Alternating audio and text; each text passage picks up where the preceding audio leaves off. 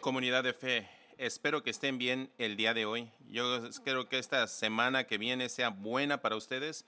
Yo sé que ustedes están muy ansiosos para que llegue el 13 de septiembre, pero todavía no estamos ahí. Estamos trabajando ahorita y yo quiero que Dios está haciendo más trabajo a través de nosotros y con nosotros. Ustedes han escuchado mucho que yo crecí en un lugar pequeño, en una ciudad pequeña. Tienes que competir en todos los deportes porque no hay tanta gente en el pueblo para llenar el equipo de todos los deportes. Todo mundo tiene que participar. Lo malo de eso es que en Texas el fútbol americano es el deporte más importante y la realidad para mi deporte. Y en esos días mi pueblo éramos terrible. Mi equipo de cuando estaba en el último año ganó un juego, ganó 12-7, no pudimos patear el punto extra. Fue una temporada miserable. Todo el mundo estaba cansado de que nos ganaran, estaban exhaustos, practicar todas las semanas. Y se sentía raro en ese lugar, era como algo diferente. Lo interesante de todo esto era de que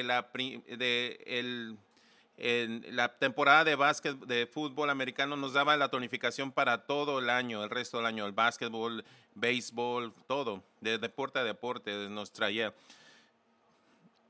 Mi entrenador de béisbol no habíamos estado bueno en el fútbol americano ni el básquetbol, y en el béisbol llegamos a los playoffs.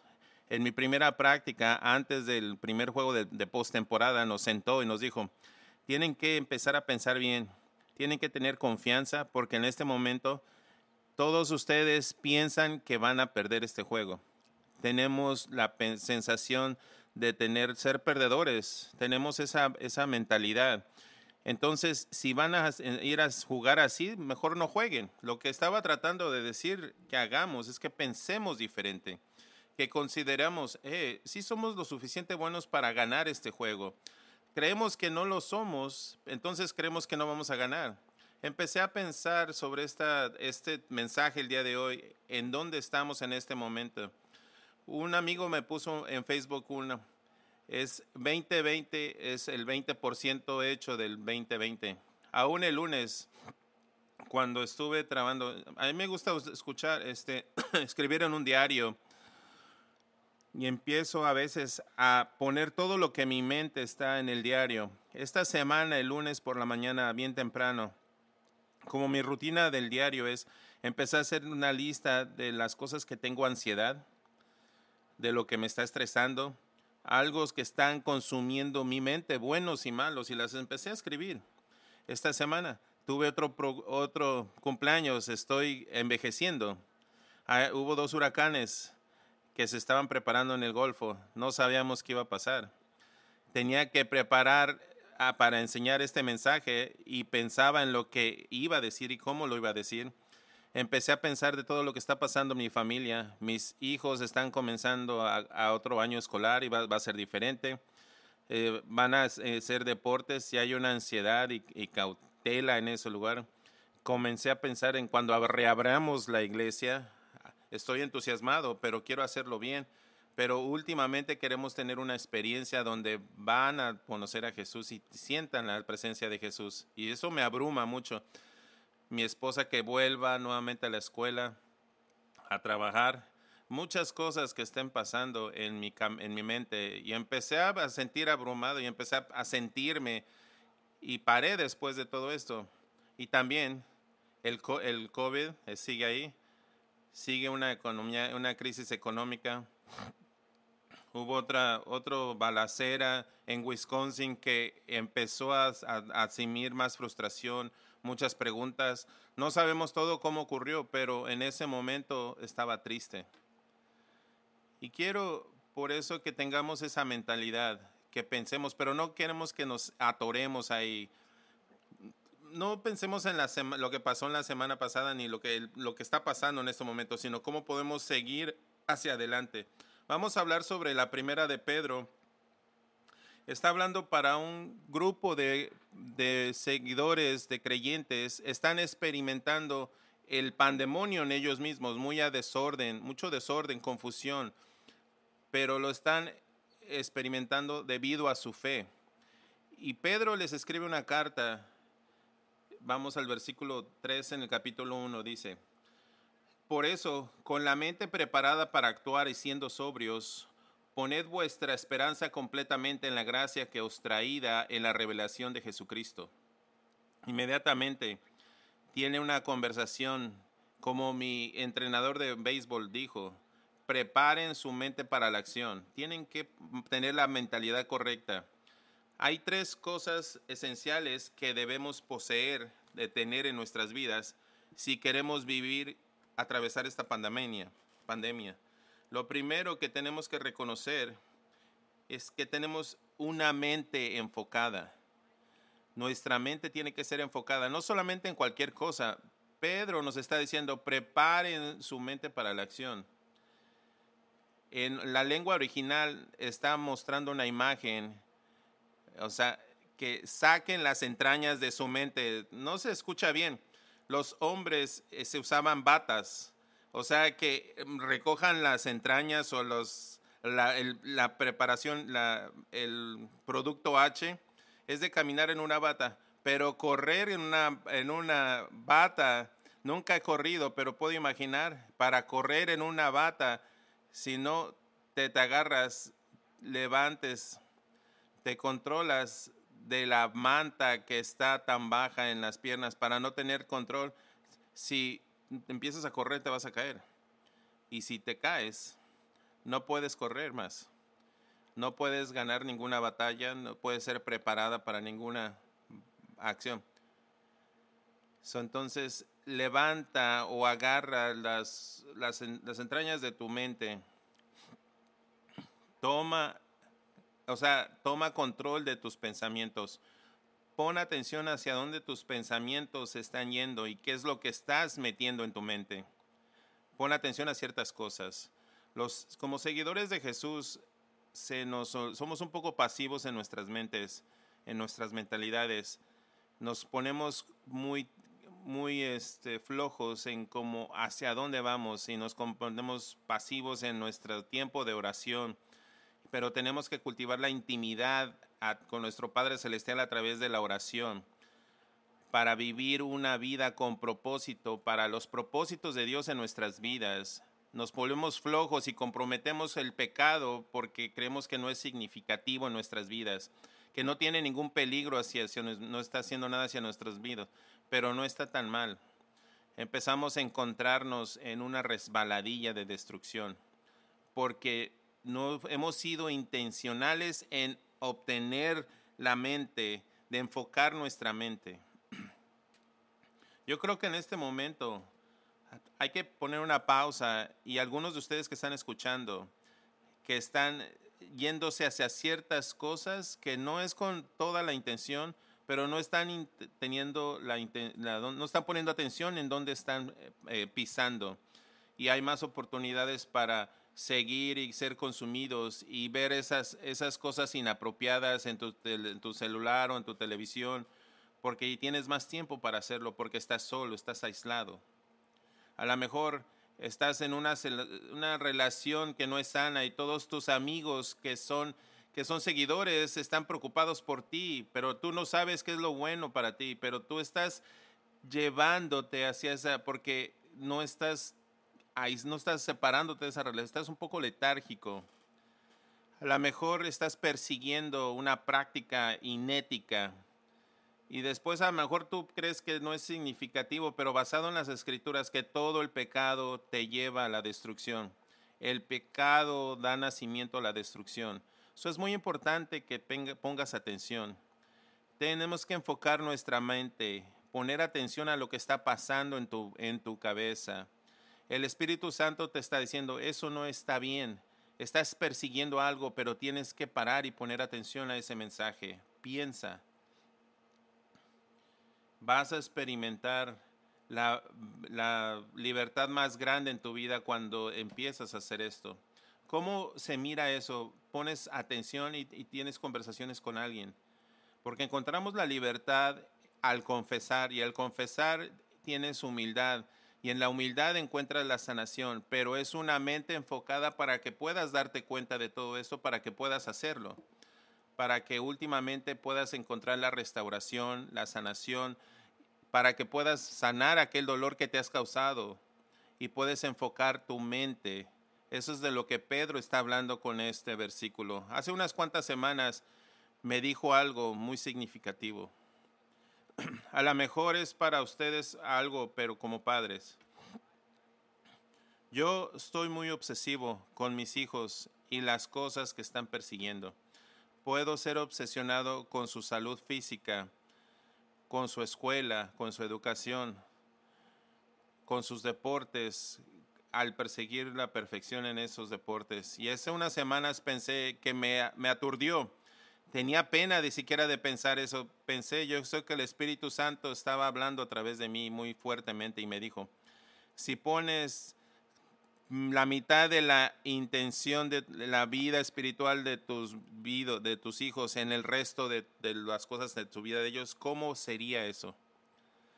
Y eso por eso es tan importante. La Biblia nos dice, y me dice a mí, yo estoy responsable por moldear sus mentes y señalarlos hacia Jesús. Hay un enemigo.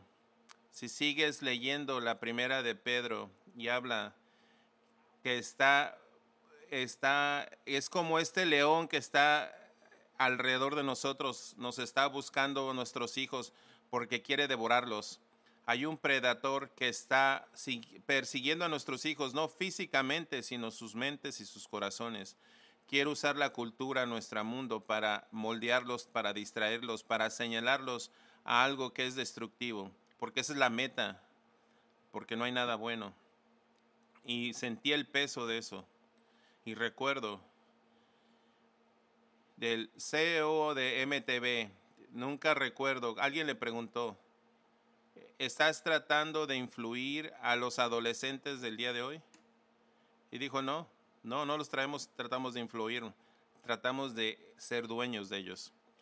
No trato de ahorita poner aquí en punto al MTV, pero no somos intencionales para enfocar nuestra mente, para enfocar nuestra esperanza en Jesús, para que nos lleve a lugares que no son sanos. Tenemos que ser conscientes, despertarnos, pon atención a lo que estás poniendo en tu mente, tus pensamientos. Pero Él dice, nos quiere enfocar en algo específico. Nos está señalando a esta herencia que tenemos a través de Jesús, que porque somos como Jesús podemos ser más como Él. Un día donde no hay más dolor, no hay más tristeza, lloran, enfermedad, no hay más envejecimiento, dolores de cuerpo, por nuestro cuerpo empieza a envejecer, no más enfermedad, no más tensión raciales, injusticias, no más COVID. Nos está señalando, entonces nos está diciendo que enfoquémonos a eso. ¿Y cómo se vería eso? Como eso, completamente ahí. Y yo sé que a veces consideramos y reflexionamos y decimos, quiero conocer a Cristo, quiero ser más como Él, pero después le añadimos cosas a eso. Nuestra esperanza es como queremos ser como Cristo, quiero ser como Él, quiero tener esa intimidad. Y quiero llegar al momento que pueda estar con Él físicamente, cuando Él al lado. Pero empecemos a añadir, si le podemos tener buena salud, tengo esperanza en poder tener cuestiones financieras. Mi esperanza es un buen matrimonio, en hijos que hacen lo que ellos puedan hacer, lo que yo espero de ellos en su vida. Y le empezamos a añadir, y cuando esas cosas no pasan, nos encontramos en un lugar donde estamos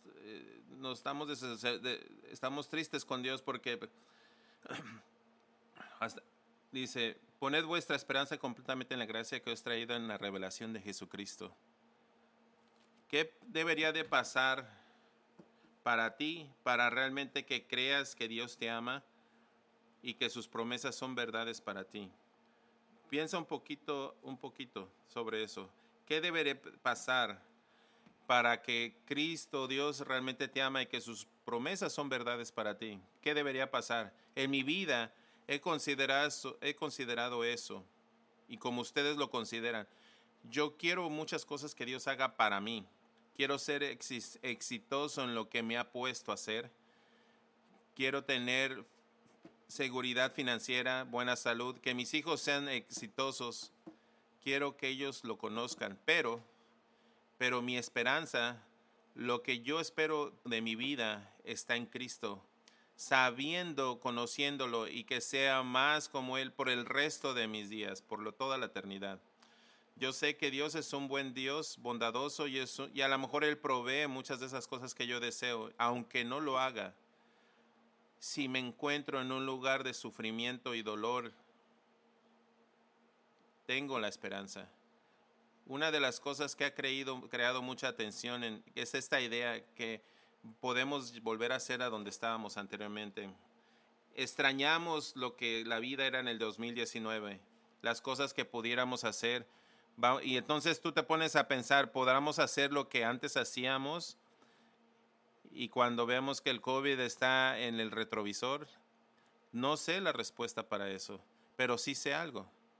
No importa lo que ocurra o lo que no ocurra en nuestro futuro, que mi esperanza no está en eso, tiene que estar más allá, y eso es lo que yo estoy esperando. Que Pedro, creo que veamos paz de eso. Nada de lo que tuve o nada de lo que he experimentado o lo que experimentará es mejor de lo que me espera con Jesús. Dice Pedro, dice, como hijos obedientes, no os conforméis a las pasiones que antes teníais, estando en vuestra ignorancia. Te está diciendo, enfócate en lo que viene, enfócate en esta esperanza, no mires hacia atrás, o lo que tú entendías. Puedo definir esto cuando está hablando los deseos equivocados que crecieron de las formas equivocadas como tú veías el mundo antes de que tú confiaras en Cristo. Eran deseos equivocados porque el entendimiento era totalmente equivocado de cómo nuestra vida era en ese momento. Algunos de nosotros queremos ir hacia las cosas que nos van a traer seguridad, como financieros, relaciones, popularidad. Corremos sobre estas cosas pensando que va a traer lo que necesitemos, lo que tenemos, lo que deseamos. Y empezamos a pensar, yo soy el que mando. Yo voy a vivir como yo pienso que deba vivir. Esa es la vida en la cual crecimos. Es así como estamos en este planeta pródigo. Pero en ese momento, a lo mejor te despiertas o estás consciente. A lo mejor el día de hoy, mientras estás escuchando, te estás despertando y estás reconociendo el mensaje de Jesús, que nacimos y participamos en una vida de rebelión hacia Dios. Y el resultado es la muerte. Pero Dios mandó a un rescatador, a un salvador, a Jesús. Después de que vivió su vida perfecta, Él dio su vida por nosotros y regresó a la vida, y en su resurrección tenemos la oportunidad en la vida y la restauración con nuestro Padre Celestial por siempre. A lo mejor te despiertas o estás consciente de eso y te entregas tu vida completamente a eso. A lo mejor le dices al mundo que fuiste bautizado, empiezas a vivir esa vida de fe. Empiezas a tomar ese viaje, tomando ese paso hacia Jesús. Pero Pedro nos dice que en algún momento que ya empiezas a vivir hacia Jesús, es muy fácil mirar hacia atrás, estar descontento. Estás abrumado por las circunstancias que están pasando en tu vida. Estás dolido porque tenemos esa tendencia de vengarnos, de tomar el control, de empezar a confiar en nosotros en lugar de confiar a Él. Y Pedro está diciendo, pon tu obediencia, enfoca tu obediencia, enfócate en la esperanza y no mires hacia atrás. Eso es lo que es Jesús. A lo mejor el día de hoy necesitamos que reconocer o tendencias o hábitos que era de nuestra vida antes de que conocieras a Jesús, y ahora necesitamos confesar. para encontrar esa libertad, para empezar a caminar en la libertad, porque es necesario en estos días de sufrimiento, en este pandemonio, en este caos y confusión. No mires hacia atrás. Dice, antes bien, así como aquel que os ha llamado es santo, también sed santos vosotros en todo aspecto de vuestra manera de vivir, porque está escrito, sed santos porque yo soy santo. O sea, no miren hacia atrás. Nadie mira manejando, viendo hacia atrás y nunca enfocándose a lo que está enfrente de uno. Hay un motivo que el espejo retrovisor es tan pequeño y el parabrisas es tan grande. Lo que nos está pidiendo que hagamos, que nos enfoquemos en la santidad. ¿Qué significa eso? Pensamos sobre la palabra santidad. ¿Qué significa? Algo que es viejo, que no tiene relevancia ahorita, que a lo mejor es algo que es que se hacía súperamente en la iglesia anteriormente. No sé si lo quiero hacer, nada que esté dentro de ese parámetro. A lo mejor alguien que es súper religioso. Esa palabra viene, la misma idea, lo que es ser completo. Es algo bueno perfecto, un amor perfecto, una unidad perfecta, una gracia perfecta, justicia perfecta, fuerza perfecta, perfección, o sea, completa. Entonces Pedro dice, busca la santidad o todo lo que Dios es. Nadie desea amor parcial o bondad parcial o justicia parcial. Deseamos todo perfecto, la bondad perfecta. Dios es esa bondad perfecta, pero hay parcial unidad, parcial amor en nuestro mundo y así no funciona. Pero es como el aceite y el agua y él lo entiende, él es repulsivo para él. Todo lo que es a la mitad para nosotros es repulsivo para él. Cuando estaba en la preparatoria, estaba viendo la lista de Schindler sobre el holocausto, todo lo que pasó a la gente. Recuerdo y aprendí. Y estaba enojado, estaba frustrado. Yo creo que es la misma respuesta que Dios tiene para cualquier cosa que no es santo, que no es perfecto, que es bondad perfecta. Pedro dice en este pasaje y dice, un versículo del Viejo Testamento, y dice, tú serás santo porque yo soy santo. O sea, en la palabra santo en el levírico es ser completamente aparte. Tener una vida de fe, aún en una vida de sufrimiento, debe de ser diferente. No debe de ser de mezclarse, no puede camuflajearse en el mundo. Hay algo único que lo hace único. Es diferente. Cuando empiezas a reflexionar en tu vida, de la forma que has vivido tu vida, cómo te has manejado, o las cosas que no... lo que la cultura debería de ser, que no es a la par, cuando, por ejemplo, sobre el dinero, relaciones. Hay una diferencia. Yo creo que es lo que Pedro quiere que reconozcamos, que estamos separados con una relación con Jesús. Vamos a perseguir esta santidad.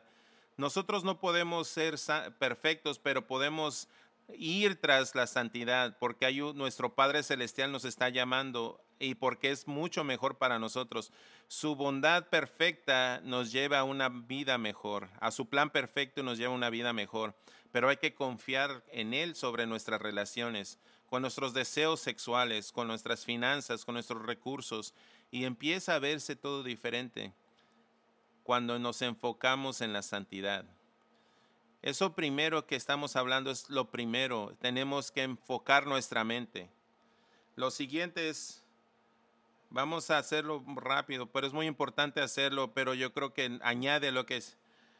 Y si invocáis como Padre aquel que juzga según la obra de cada uno, sin hacer distinción de personas, conducíos en temor todo el tiempo de vuestra peregrinación.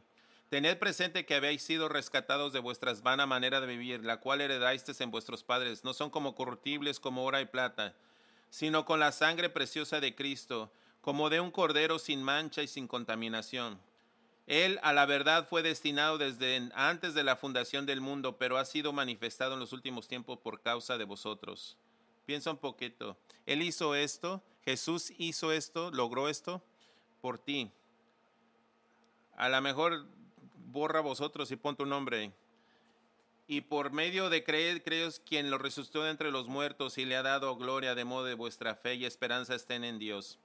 Lo segundo que tenemos que tener es un asombro de Dios. Tenemos que tener un asombro de Dios. ¿Qué significa? Es un poquito de locura lo que está pasando en la vida de YouTube.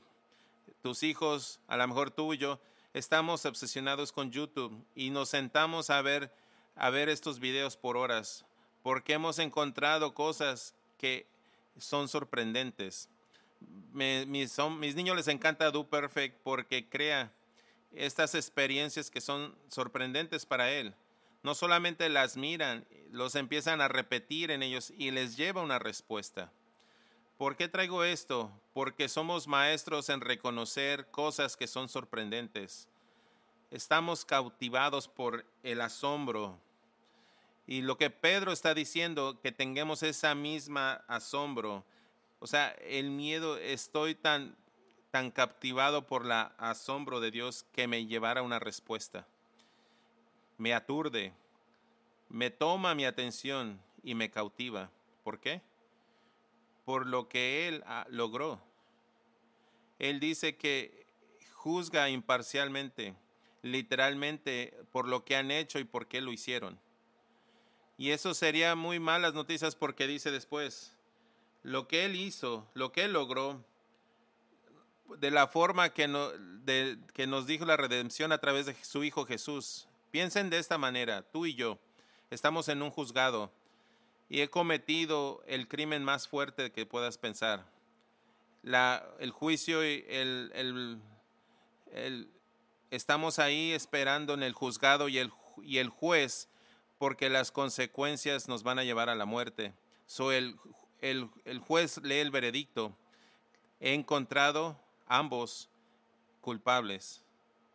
Y el resultado del crimen es la muerte. Y ahí es donde Dios hace algo escandaloso. Piensa como Jesús, al Dios que es el juez. O sea, la pena es la muerte y después se quita la manta del juez y después sale, pero voy a ir en tu lugar y voy a tomar el castigo que tú mereces. Eso es lo que Él hizo con Jesús. Voy a tomar ese castigo, lo que tú te mereces. No hizo algo mágico. Él lo logró y fue brutal, fue miserable, fue humillante, fue mortífero. Y lo hizo por ti y por mí. Lo hizo en nuestro lugar. Si no reconocemos eso, entonces debo de estar sorprendido, asombrado al pensar y ver eso. Ser cautivado por el asombro del Padre Celestial que me ama tanto. Y me lleva a un lugar de inseguridad, a un lugar de seguridad. Porque Él no me compró con oro y plata o dinero. Me compró con la sangre de su Hijo Jesús y me da seguridad, me da valor, me da un motivo para vivir, no solamente por mí y por Él y por toda la gente que está alrededor mío. Tenemos que tener una mente enfocada, un asombro de Dios y después un amor extravagante para los demás. Si, habiendo purificado vuestras almas en obediencia a la verdad para un amor fraternal no fingido, amaos los unos a los otros ardientemente y de corazón puro. Habiendo purificado vuestras almas en obediencia por un amor sincero de los creyentes, de los seguidores de Cristo. Fervientemente amaos a los unos a los otros ardientemente, pues habéis nacido de nuevo, no de simiente corruptible, sino de incorruptible, por medio de la palabra de Dios que vive y permanece. ¿Por qué esto es importante? ¿Por qué incluyó todo esto en la parte de su carta? Enfoquen su mente, reconozcan a tu Padre Celestial, y asómbrate con Él. Y ama fervientemente, ardientemente. No te des por vencido en amar a unos y a otros. En este momento de caos, de sufrimiento, en este pandemonio, muestra un amor extravagante. ¿Por qué? ¿Has notado que en estos momentos incertidumbre, de caos, de confusión, de dolor, de duelo, de odio, de injusticia? ¿Has puesto atención de la manera que tú respondes a la gente y cómo interactúas con la gente? He tratado yo mismo, y cuando lo hago tengo que reconocer que hay espacios de la forma en como yo amo a la gente. Y Pedro quiere que veamos, que reconozcamos esto. Jesús habló mucho esto con sus seguidores cuando él estaba en el mundo. Ámense los unos a los otros. Deben de ser reconocidos como discípulos de la manera que ustedes se aman. No tienen que hacer más. Ámense los unos a los otros. No es algo que solamente que le añadimos en nuestra vida, es lo que nos convertimos. Porque reconocemos que nuestros defectos, en todas las cosas que nosotros hacemos mal, el amor es más fuerte para nosotros. Y cuando digo todo esto, hay algo importante en nosotros para reconocer de todo esto. Por eso dice que ama a Dios sobre todas las cosas y también a tu prójimo como a ti mismo. Es imposible de amar a otros bien, de amar ardientemente a otros seguidores de Jesús cuando no te amas a ti mismo. Y no puedes amarte a ti mismo con ese amor saludable para ti, de un lugar de inseguridad. Pero recuerda lo que tú escuchaste, lo que Dios logró en nuestro, encontramos seguridad. Y entonces no estamos amando gente porque no nos sentimos bien por nosotros. Estamos usando y manipular a la gente para nuestro propio beneficio.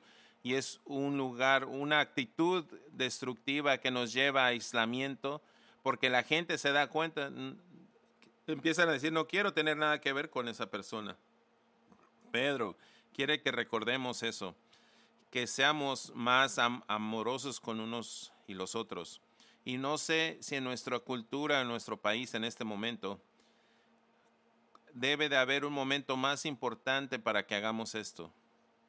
Él específicamente está diciendo a otros seguidores de Jesús, está hablando de esta nueva familia en la cual estamos haciendo parte cuando nos volvemos seguidores de Él.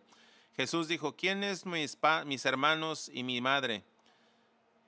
¿Quiénes son mis madres y mis hermanos? Y los discípulos estaban confundidos. Ustedes son mis hermanos, mis hermanas y mis madres y mis padres. En Cristo somos una familia. Y vamos a pensar diferente, nos vamos a ver diferentes, pero tiene que haber esa unidad común que nos está envolviendo y nos está conectando. En estos momentos que queremos tener diferencias, queremos decir de lo que pensamos y lo que creemos. ¿Qué tal si replanzamos eso de ser amorosos con intención y que amemos a las personas que están alrededor de nosotros? Yo creo que va a llenar ese espacio. Y eso es diferente, pero es bueno, eso es fuerte, eso cambia vidas. A lo mejor debemos poner atención a esto. Debemos de aprender más de esto y empieza a cambiar el mundo alrededor de nosotros. No porque estamos gritando en lo que creemos o que queremos que la gente sepa nuestra bondad. Pedro dice que esto es muy importante en un momento de sufrimiento. El libro de Bob Goff dice esto. Hacemos gente más amorosa, más complicada de lo que Jesús los hizo. Cada vez que quiero proteger mi propia persona, quiero decirle, Dios me susurra a mi corazón, ¿por qué tienes miedo? ¿Por qué tratas de impresionar? Estoy tan inseguro que me envuelvo con gente que cree en mí. Cuando la gente está equivocada, ¿por qué soy el sheriff para tratar de arreglarlos? Para sobrepasar por ellos y las opiniones de ellos no nos hace correctos. Dios siempre ha sido el mismo, que su corazón sea de nosotros, que amemos a la gente que esté cerca a nosotros y que amemos a los que están lejos. Para hacer esto, quiere que vivamos sin miedo. No necesitamos usar nuestras opiniones para borrar nuestras inseguridades.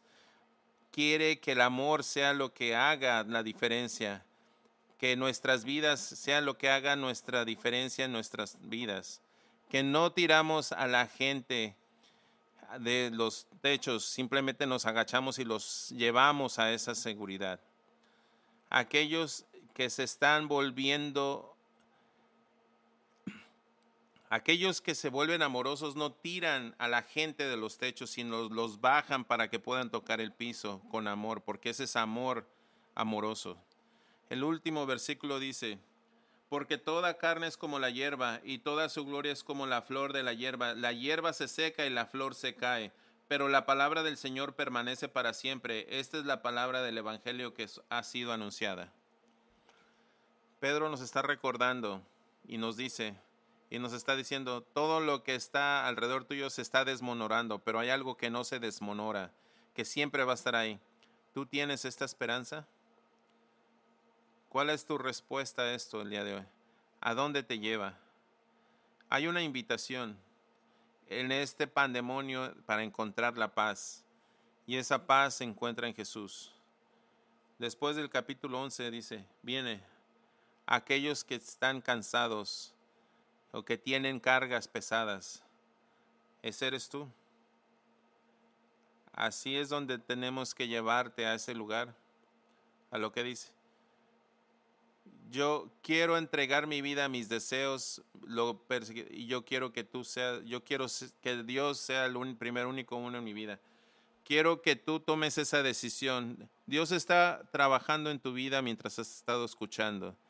¿Cuál sería tu respuesta rápida para Él? ¿Te entregarías tu vida? ¿Deberías de parar de correr hacia lo que tú quieres y simplemente decir, quiero seguir a Jesús? Si eres tú, es el día de hoy. A lo mejor te habías ido distraído, te habías ido por el camino incorrecto, a lo mejor tomaste una decisión incorrecta, pero en este momento quieres que sea Jesús y a lo mejor te desviaste. En este momento, si te sientes alejado de Jesús, en este momento te voy a pedir que digas esta oración. Dile en voz alta en tu mente, donde quiera que tú estés. Simplemente dile, Padre Celestial, te pido que me perdones de mis pecados. Dile eso.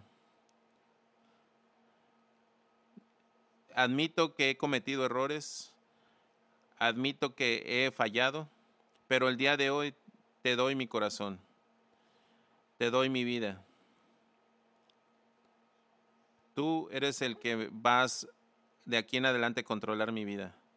Y pídele, ¿me podrías dar la fuerza para vivir por ti?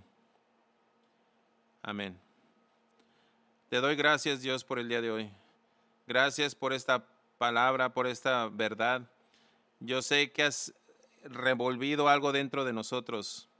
Y estos días de locura en este pandemonio y caos, donde encontramos fuerzas para enfocar nuestras mentes, donde nos vemos a ti y nos cautivamos por el asombro que tú tienes.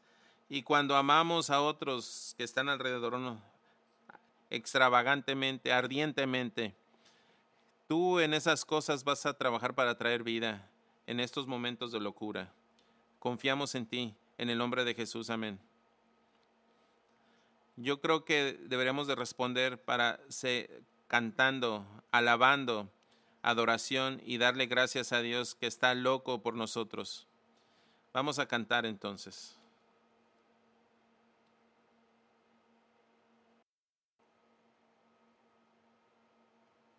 Espero que este día ha sido algo que te dé aliento el día de hoy, después de esta semana de locura. Si estás el día tomando decisión de hoy en tus vidas, entregándole tu vida a Jesús, quieres ser un seguidor de Él, que sea el maestro de tu vida. Queremos saber esto.